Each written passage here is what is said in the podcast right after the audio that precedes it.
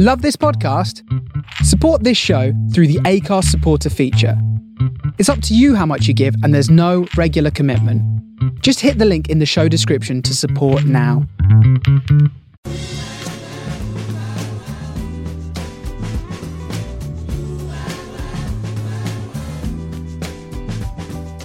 This is the Soho Radio Podcast, showcasing some of the best broadcasts from our online radio station right from the heart of Soho, London. Across our music and culture channels, we have a wide range of shows covering every genre, along with chat shows, discussions, and special broadcasts. Here is just one of our recent shows. To catch the full show, head to our Mixcloud page or listen live at sohoradiolondon.com. London. You listen to Free Seed on Soho Radio.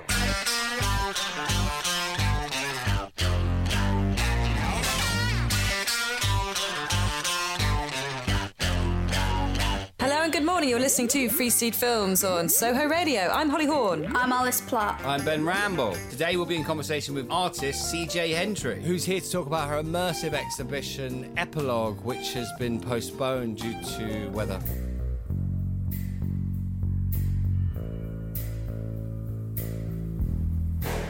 whispered something in your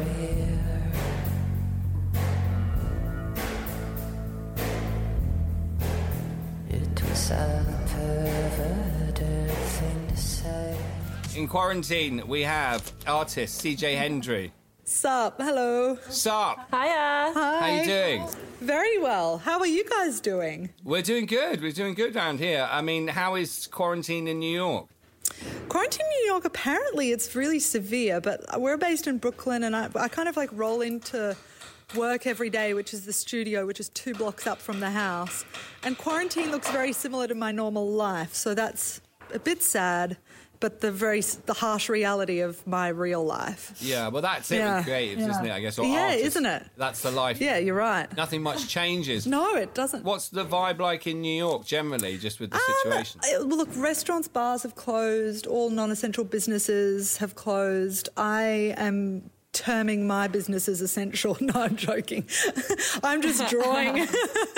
I'm just in here, just like doing things. I'm actually framing at the moment, which is a bit of fun. Um, but yeah, it's pretty dire straits. But we'll get it'll it'll pass at some stage. So tell us about Epilogue. Um, okay, so we had to um, postpone the exhibition, which is life, right? Like shit happens. Um, so what we've done, we've we looked for months and months and months to find the location for an exhibition. So I'm an artist that doesn't really like to do things in the normal way. If you want to. You know, explain it like that. So I'm not just going to do an exhibition in a space with four white walls, walk in, walk out, have cheap, shitty champagne. That's not how I like to do things. So, for the last year, we've been renovating the church um, for the exhibition. The renovation is one part of the exhibition. That's not even that's not even the whole thing. We've drilled holes in the ceiling, and so I'm really explaining the whole thing. Sorry, just go with me. Just go with the flow. All right. And then we've drilled holes in the ceiling, and the, the goal for the exhibition is to kind of sorry, that's the dog, just letting 10 tons of custom made confetti fall from the ceiling over the course of 10 days. So it's going to be quite a beautiful experience when we are able to show the exhibition. Because it's immersive, isn't it? Yeah, they're big giant installations. So the confetti is all white and shaped in the shape of flower petals. Um, you know, to accompany the the story of epilogue, which is all about dead and decaying flowers.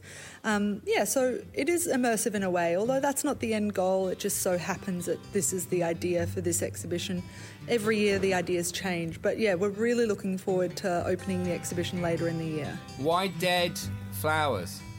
Why not? Don't you think that's a good time? Like, It's a Rolling Stones song, Dead Flowers, but there you go. this is the perfect time for you to like throw in some dead flower music. Cue dead flower music. Yeah, now when you're sitting there in your silk upholstered chair, talking to some rich folks that you know. You know what? I was I was on the phone with my mum the other day. She's like, "Gee, you had some foresight into this epilogue thing because epilogue is obviously the end, death, however you want to look at it." And it was like, COVID just happened at the right time. No, not the right time, but it happened when the exhibition was happening. I was like, well, it's kind of obviously I didn't know that, but it kind of plays into the the death of a whole lot of things. So whereabouts in East London is the church? Ah, in Mile End. Oh, right, okay. Ah. Me and Alice live in East London, Oh, so we're really close to each other. Yeah. yeah. so ah, when it actually okay. is on and we're all allowed to go and talk to each other again, Can't me and Holly will be sure to head down. Can't wait. Yeah, what church is it? Um, it's just a church in East London. Like I, I, I should know more with specifics. You don't but- know that much about East London. Uh, No, no, I don't actually, because I'm Australian living in New York. I've only I've been to London a few times, but um, we've had a team on the ground doing renovations for quite a long time. I haven't been there the whole time, unfortunately. It's such a great vibe. It's a really good vibe. I think very appropriate for the story and yeah, the the location. I think is gorgeous. But what is the story? So the story, so epilogue, um, is you know, I, I guess epilogue comes from like the end of a book. You know, it's the ending, it's death, it's decaying, and the whole flower series is they're not alive. You know, beautiful flowers. They're, all the drawings are all kind of like dead and um, falling petals. So that is the story. You know, I, I can go on and on and on about it, but honestly, that's boring. So just take it as you will. You know, dead flowers falling, epilogue. You know, fill in the blanks. Do you find that boring, the artists over explaining No, things? I just I, I do struggle. Ex- words have never been my strength, so I do apologise. I can visually explain an idea very well, but I, I you know I do my best to bullshit around the words, but it doesn't come naturally.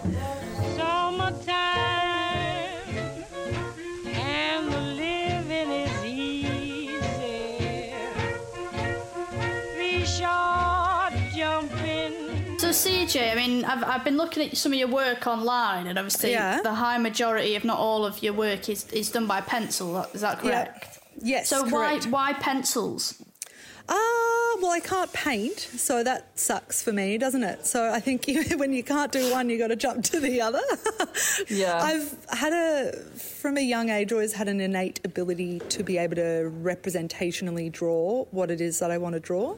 And I think Yeah. over the course of however many years, my skills have gotten better and better. And um, the type of work I make is very, they call it hyperrealism. So a lot of people might mistake it for a photograph. Um, yeah, so Yeah. I think pencils are really. I find a beautiful intimacy in, in drawing on paper that I I don't find with paint. I find paint messy. Right. I've got like borderline OCD, so I really don't enjoy paint and being messy. I, I like the cleanliness and of pencil and, and the intimacy of being able to draw on paper. So I think I think that's why, Because you have over fifteen thousand pencils, don't you? If not more at this stage. Yeah, I don't even count anymore, and I'm coming out with my own pencil brand at the end of the year, which I'm so Oh my fucking pumped God. for. I know, because I actually use so many. I was like, it makes sense just to, for me to make my own. Why not? What are you going to call it?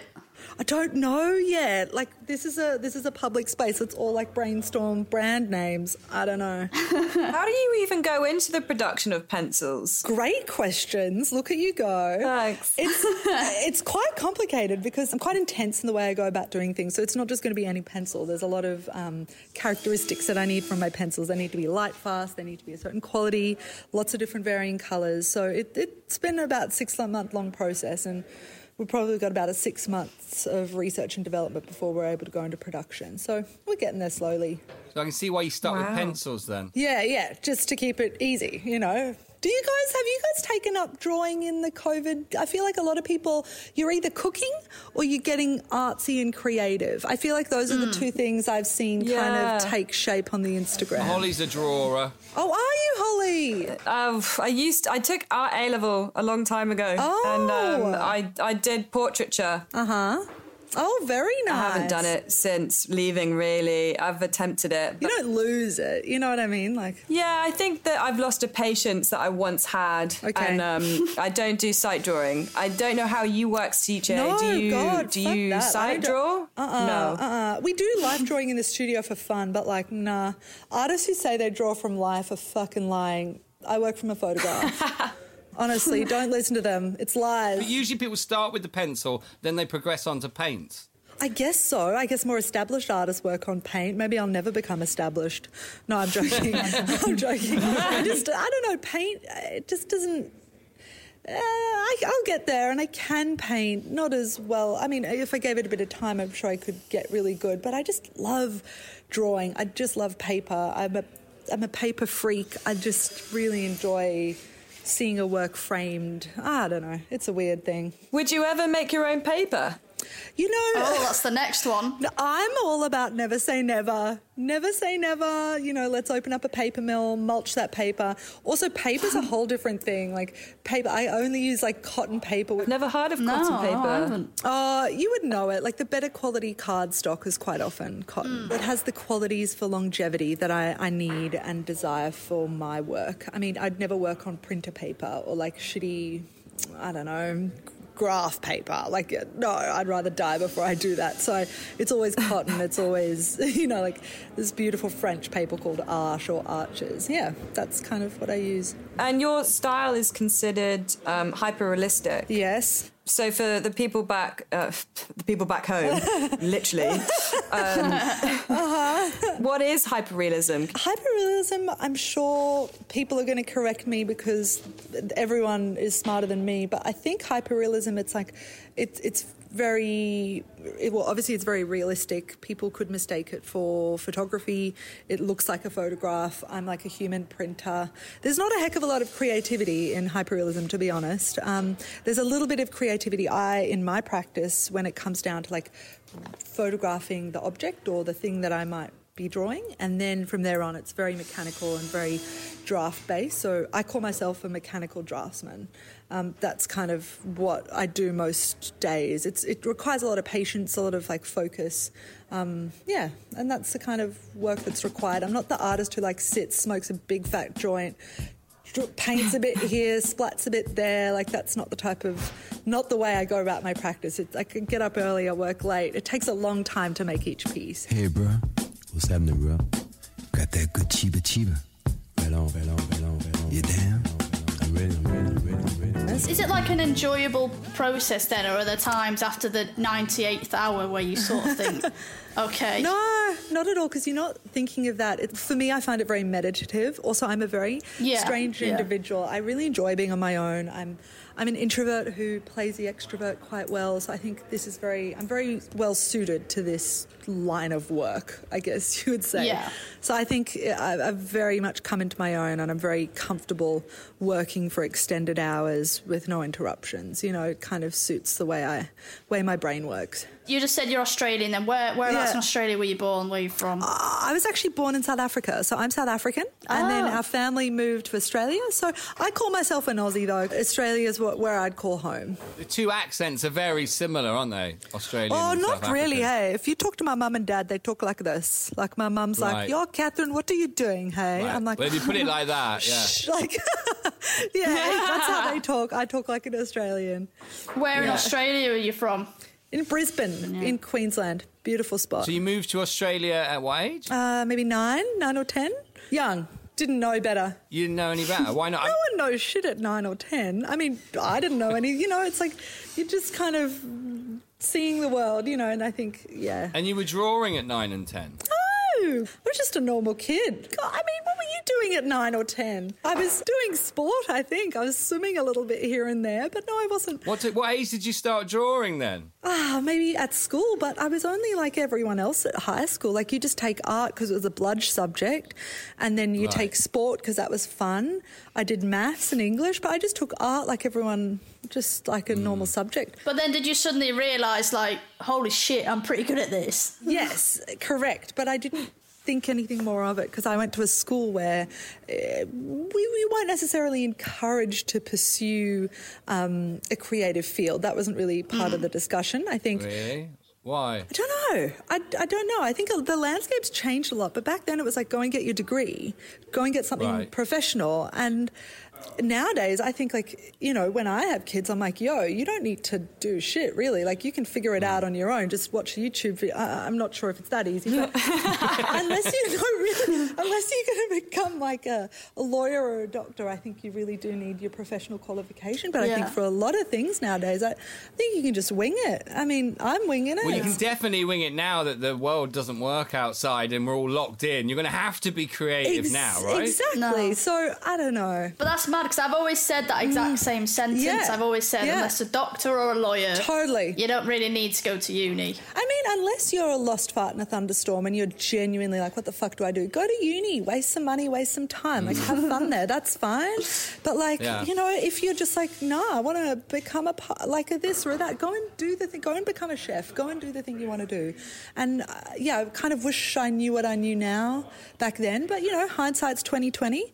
And mm. you know, I, I went to go and study architecture, dropped out of that, went to go and do finance for five years. So I'm semi You semi did finance for five years. yeah, but I wouldn't be very good at it. All I know is buy low, sell high, you know, so so you only need to go to school if you want to be a doctor or a what, a lawyer, and then if you want to go into finance, you just need to know buy. buy low, sell high. And then the other thing Right. is just you got to remember death and taxes. Those are the two things I've taken Which away. one's that for? I better write that down. No, that's just that's just general. You know, two things in life are certain: death and taxes. So that was, hmm. you know, the, the ta big takeaway for me. Well, Woody Allen said sex and death. Oh, we can add sex, death, and taxes. However you want to go. Oh my god, that sounds like a weird title for a film. It does. A Woody Allen film at that. Oh, your next exhibition: sex, death, and taxes. Guys, we're starting something here. I can see.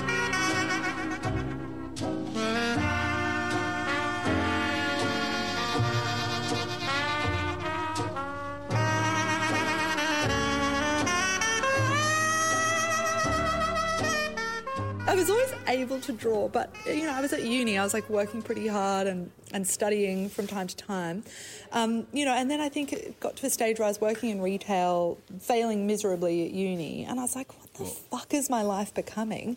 I'm like, I don't want to, you know, work in retail or, or flunk out of uni. I'm like, well, I, I've always lo- really enjoyed drawing. Let me just give it a crack for a year. I, I just want to draw with no intent of anything. I swear to God, like there was nothing that I had, you know, there was no vision beyond just wanting to draw. I know that's really Right, vague. yeah. What did you draw? I drew my shoes, my handbags, my this, but just objects, things that I enjoyed. And I, told my mum and dad, and this, I said, look, all right, I'm going to quit, quit my job and drop out of uni. And oh my gosh, they almost hit the fan. Like they were like, what do you mean, Yeah.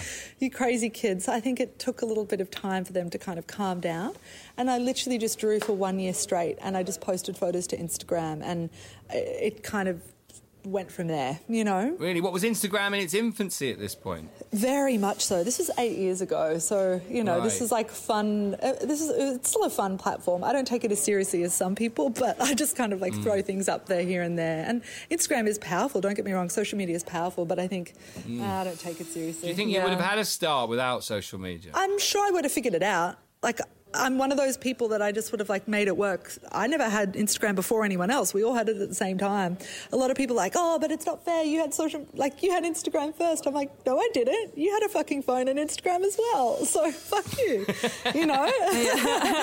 yeah. So I mean, I, I had the same advantage as everyone else, but I just used it the way I used it. You seem to come into it quite late. I'm talking about the art game. Yeah, I and it mean- seems to have been a financial choice rather than a calling. I think it was a calling. It wasn't necessarily a financial Right. choice because I could have made way more money in finance. Um, Oh, yeah. You know, because I'm quite, I'm qu- I've got a, a, quite a high risk aversion. So I either would have lost a lot or made a lot. Let's be honest. So, I mean, yeah, if I got into it for the money, I'd be in finance. I would have stuck with it. But I really do enjoy what I do beyond anything. Like this is my whole life. Like I'm always you know, always at work, if you want to call it work, always drawing, creating, thinking up some ridiculous thing. So, yeah, it's just a really beautifully f- fun fucking pursuit, to be honest. I just enjoy it so much. Like, What, swearing? Oh, no, I swear like a trooper. Sorry, edit that out if you need to. CJ, I wanted to ask you about your influences because your art ranges so much in, in its style. You said Andy Warhol pop art was an influence, all the way to Dutch 17th century still life. That's a huge range. Ah, I don't even remember saying that, so don't ever listen to what I've ever said in the past. 'cause I cannot be trusted. I'm an untrustworthy person. Do not listen to me. No, I'm kidding. No, I just, I don't know. I don't focus on any one particular thing as an influence. At the beginning, there was an artist who, a New York based artist actually called Robert Longo. He did beautiful enormous black and white um, renderings, and he was extraordinary. So look him up; he's amazing. He's still one of my like all-time icons. But as I've kind of moved on, I don't necessarily look to art or fashion or this or this. Like it just things just come as they come. I can't control Mm. it, and yeah, I don't I don't owe one particular thing to anything. I think nowadays we're, we're so bombarded. You can never really say where the thing came from. It just it's probably an amalgamation of many things that I've seen and morphed in my head over time. So, you know, like I said, don't ever listen to me because what I probably thought at three years ago or five years ago was a perspective then, but now I'm like, shit. Things just come as they come, you know. Mm.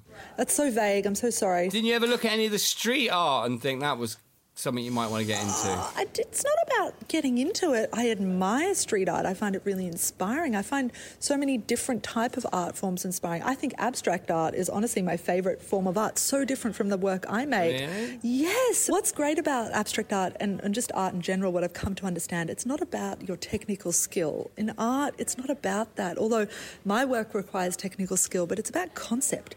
Do you know what I mean? It's the concept of the Mm. thing. It's you've got to look at it and go, huh.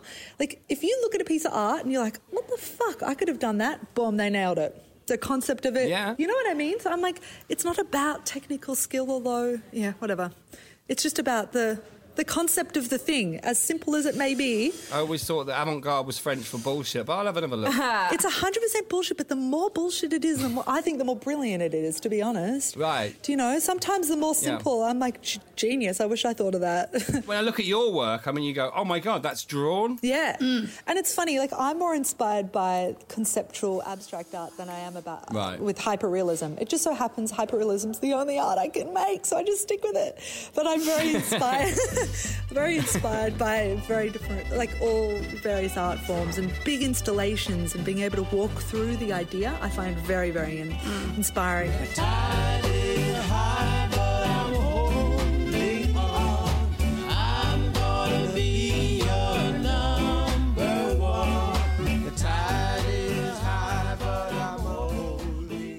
Yeah, because I saw your bounce house. I thought that was so different to your pencil work. Yeah, but it, do you know what's funny with that? It all goes into one story. So with the bounce house, there were accompanying drawings that were like Rorschach tests. So you remember back in the day, they don't use them anymore for psychological testing, but Rorschach tests were to see if you were psycho or not and what image do you see and this and that. Hmm. So I kind of mixed kids' squish paintings with Rorschach tests and drew these colourful squish paintings. And then I mixed the bounce house because a bounce house was meant to represent a psych ward. So that whole Ah. exhibition was called Rorschach. So it was kind of this really beautiful, eh, you know, interactive idea where you kind of bounce through the psych ward slash kids bouncing castle to get to the kids squish painting slash Rorschach test. So. And, and Wow. with epilogue as well, it's like the whole idea is the whole all the drawings are falling petals, and you'll be able to walk through falling petals in the church. You know, so it, it all links. The Mm. concepts are now much much bigger, much more in depth, much more involved. The exhibitions take well over a year to plan. It's crazy. So it's like you know, for me, it's about the concept, and the drawing is the drawings are one part of the much bigger concept. And the concept comes first, obviously. I think so.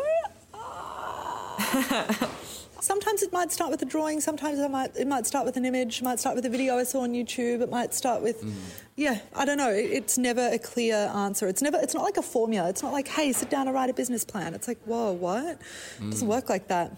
But once it, the Yeah. idea becomes more clear, then we're able to formalize it and we're able to work with the team to like make sure we execute it correctly. But in its infancy, just fucking pull it out of your ass, really. but this is why we're always trying to find out because, yeah, in your case, you, you could look at it anyway and go, "That's amazing." You know, that's a drawing. Yeah. That's one aspect of it. The other aspect of it is is that what are you actually? What is behind this image that you're actually looking at? The Mm. concept that's thought out that people just walk by all the time. Yeah, and you know what? That, that's that's part of it. Like, no one needs to know the whole story. Do you know what I mean? I hate it when people Mm. force their all their bullshit on you. Like, dude, just stop talking. I, if I want to know about you, I'll go fucking research you. Like, shh. Yeah. You know. So I'm like, I don't force my shit down people's throat. I'm like, if you Mm. even vaguely interested, go to a little Google search, find out you want you to find out. Also, don't listen to anything I've said. Don't read anything because I probably. You know, no, I'm joking. I'm joking. I'm not aware of too many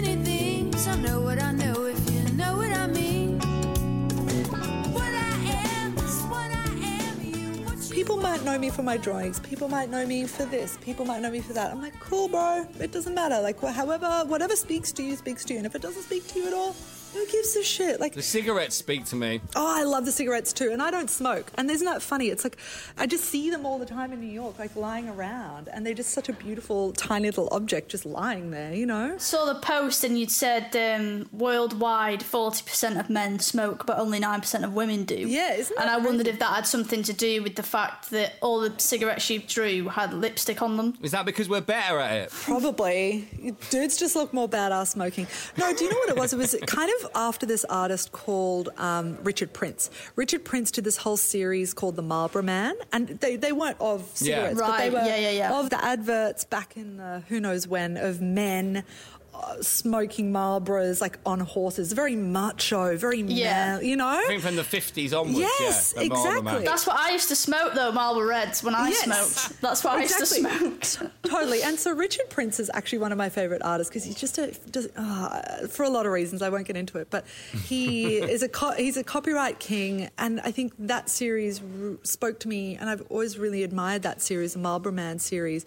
And I'm like, fuck it, why can't it be the Marlboro Woman? You know, and it's very a female smoking because there's you know lipstick stains on the butts of all the cigarettes. So I really hmm. enjoyed that series for a lot of reasons as well. They all died of cancer, the Marlboro Men, you know. Oh, there you go. Sucks for them. it's either it's either going to be cancer from a Marlboro Red or COVID. So, you know, Yeah, I know what I'd rather have. I don't know. Well, I mean, it's. Yeah. which one? If out of interest, Yeah, I smoke COVID lights, actually. COVID. Well, I mean, at least at least you had fun beforehand with the Marlboro Reds. You yeah, that's true. It yeah. was an aesthetic choice then, the cigarettes. I mean, branding's, I think, cool anyway. I used to love the way that Spielberg and all these people Yeah. used to unashamedly kind of hook up with uh, sponsors in that way and then use the brands in the films. 'cause I Uh-huh. Yeah. always thought it looked so cool. Yeah. But maybe that's because we're English here looking at American products. Now everyone thinks it's evil. Like, you've even included the brand in there. But that's what I'm saying. Do people get a bit funny about that? Oh, look, I'm sure they do, but who, like, uh, I mean, I get sued for different stuff, but I mainly get sued from artists, not from brands. Do you? What Really? Bits and bobs, copyright infringement mainly. it's really funny. But it's like, I don't know, I've always referenced brands a lot, especially in the early days. You know what I mean? So there's always been mm. elements of brand in my work. Um, mm. Becoming less and less now, but you know, I, I, lo- I love a good, you know, brand slap on here and there. Mm. Simplest example is Warhol. Like, I'm certainly not the first and won't be the last artist in the world, like referencing brands and ripping off brands. You know what I mean? I'm waiting for my man.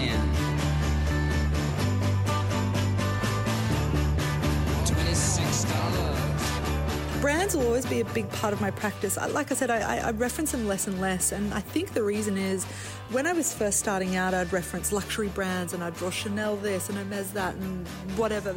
And I think it was because I was in a position where I couldn't afford it, and when you when you want what you can't have, you become more and more desperate for it. So I'd always draw these very expensive things. I'm very fortunate to be in a slightly different position, and I don't I don't obsess over the material things as much as I used to. I'm now more interested in architecture and space and the, how I feel within a space. You know, so like renovating a church was no accident. You know what I mean? And I think I didn't force that to happen. It just felt like the right thing to do for this exhibition. So I think as I progress as an artist, I kind of am moving away from like the very obvious material goods to more of a I don't know. Like I said, words have never been my strength. So fill in the gaps there, however you want to.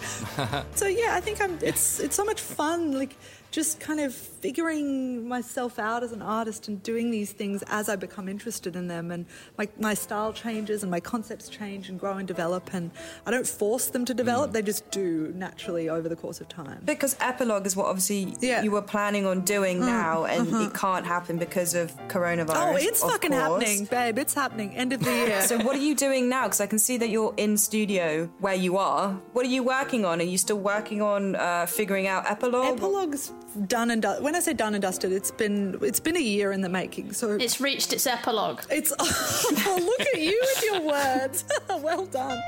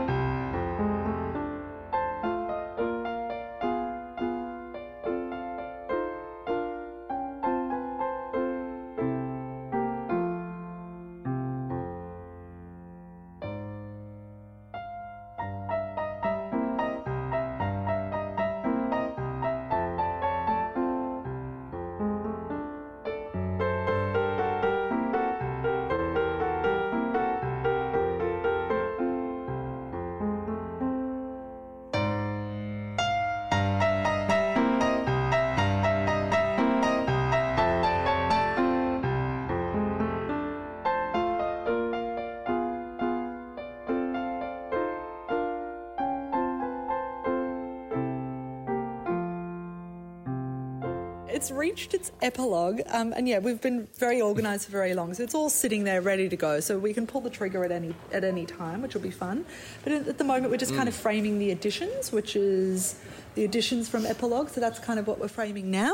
Um, and then once that's done, I've got lots of drawing to do, and I'm slowly starting to think of the next concept. I have some ideas, and like what country Right. do we do this exhibition in? You know, like what time of the year, where, what space.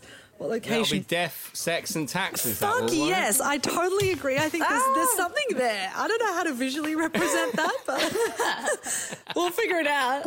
How about condoms and, and like just cash flowing around? Just go pick. Or you could get like a frame and just put someone's birth certificate, their latest tax return, and how many people they slept with in their life or something like that. Oh, Genius. Very Tracey Emin. and how much money they die with in their bank account. Ooh, I like it. Yeah, their body count and their financial count. There you go.